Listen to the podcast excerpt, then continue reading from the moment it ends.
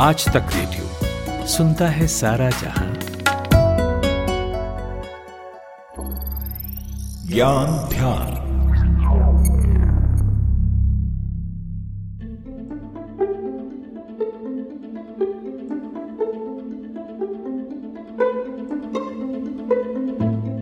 हम सब अपने अपने भविष्य के बारे में सोचते रहते हैं, लेकिन हम कितने साल आगे तक का सोच पाते हैं? ज़्यादा से ज़्यादा दस, बीस या आज से पचास साल के बाद की। लेकिन क्या हमने कभी यह सोचा है कि आज से हज़ारों लाखों साल बाद इंसान कैसा होगा? क्या कभी यह सोचा है कि इतने सालों बाद क्या होगा? कौन होगा? किस तरह होगा? क्या हम हमेशा ऐसे ही जिएँगे? ऐसे ही रहेंगे? या धीरे धीरे करके सब बदल जाएगा? क्या फ्यूचर में लोगों की आँखों की जगह कैमरे होंगे? कोई बॉडी ऑर्गन खराब हो जाने पर अपने आप ही सही हो जाएगा? क्या इंसान मौत पर विजय पालेगा? क्या हमारा बसेरा दूसरे ग्रहों पर भी होगा? आखिर कैसे होंगे हज़ारों लाखों साल के बाद लोग?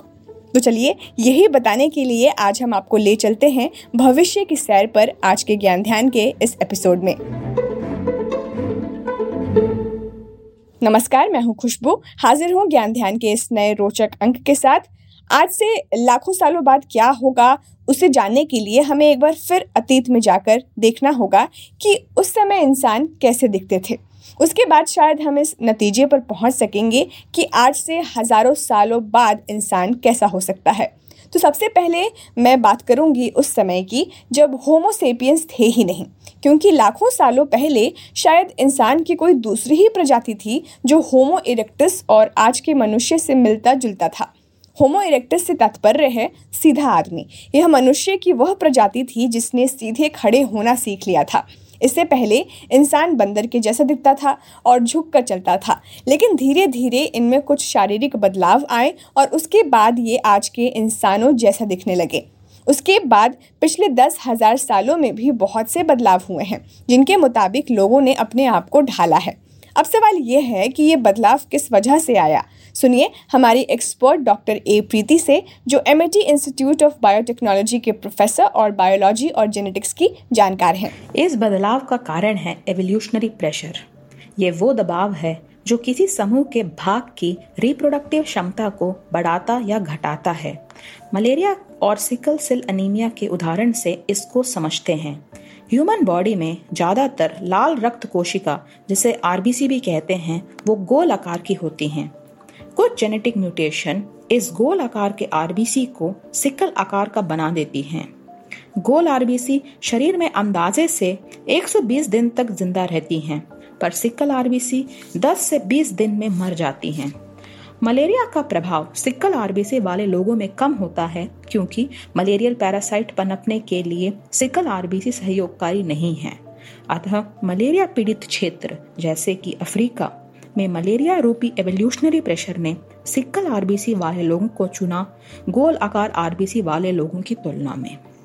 बाकी कुछ और कारण भी रहे, जैसे धीरे धीरे इंसानों ने शिकार करना शुरू किया, जिससे उनमें फ़िज़िकल चेंजेस आने शुरू हुए। बाद में खान पान की दिक्कतें भी आनी शुरू हो गई, जिसकी वजह से भी लोगों में काफ़ी सारे बदलाव शुरू हुए। धीरे धीरे करके इन बदलावों का फैलाव शुरू हो गया। ये बदलाव पीढ़ी पर पीढ़ी ट्रांसफ़र भी होने लगे। ज़्यादातर बदलाव की बात की जाए तो यह जेनेटिक म्यूटेशंस के कारण ही देखे गए। अच्छा ये बात तो आपको पता ही है कि हाल फ़िलहाल में क्लाइमेट चेंज ने कैसे लोगों की लाइफस्टाइल को बहुत ज़्यादा प्रभावित किया है। इस हिसाब से देखा जाए तो आगे और किस तरह के बदलाव संभव हो सकते हैं? बता रही हैं डॉक्टर ए प्रीति सिंह। देखिए, जिस हिसाब से क्लाइमेट चेंज की समस्या आ रही है, उसके मुताबिक देखा जाए तो आज से हज़ारों साल बाद हमारे अस्तित्व पर भी संकट के बादल मंडरा सकते हैं। धरती पर से रिसोर्सेस तेज़ी से गायब हो रहे हैं। पीने का पानी कम होता जा रहा है। एक समय मुफ़्त में मिलने वाला पानी अब खरीदना पड़ रहा है। यह सब देखकर तो यही लगता है कि आज से दस हज़ार साल बाद पीने का पानी उपलब्ध ही नहीं हो पाएगा। रिसाइकिल करके ही शायद पानी मिल पाए। और आजकल ग्लोबल वार्मिंग वार्मिंग के कारण बर्फ़ पिघलने की प्रॉब्लम भी बढ़ गई है, जिससे धीरे धीरे समुद्र के जल स्तर में भी ग्रोथ हुई है। तो भविष्य में ऐसा हो सकता है कि पूरी दुनिया डूब जाए। हर तरफ़ बस पानी ही पानी हो। ऐसे में हो सकता है कि जो लोग कहीं और ना जा पाएँ, उन्हें यहीं पानी में रहना पड़े और फिर धीरे धीरे कुछ लोग पानी के ऊपर या फिर कुछ अंदर सब मरीन में ही अपना घर बनाकर रहने लगे। अगर खाने की बात करें तो जिस हिसाब से आजकल के लोग खेती से मुँह मोड़ रहे हैं, उस हिसाब से तो दस हज़ार साल बाद कौन अनाज उगाएगा? ये भी नहीं पता। जिस तरह से प्रकृति में बदलाव आ रहे हैं, दस हज़ार साल बाद पता नहीं खेती पॉसिबल भी हो पाएगी या नहीं। लेकिन मेडिकल साइंस ने भी काफ़ी तरक्की की है। तो हो सकता है कि खाने और जीने के नाम पर लोगों को केमिकल्स या कैप्सूल मिल पाएँ। पोल्यूशन के लगातार बढ़ते रहने के कारण से हो सकता है कि धरती रहने के लायक ही ना बचे। तो हम मार्स या किसी और ग्रह पर अपना घर बसा पाएँ। अगर ऐसा हुआ तो हो सकता है कि वहाँ क्रम ग्रेविटी होने की वजह से हमारे मसल्स की बनावट बदल जाए। शायद हमारे हाथ पैर और लंबे हो जाएँ और हो सकता है कि ठंडे वातावरण से हमारे शरीर की चर्बी बढ़ जाए और हमारे पूर्वजों की तरह हमारे शरीर के बाल ही हमें ठंड से बचाएँ।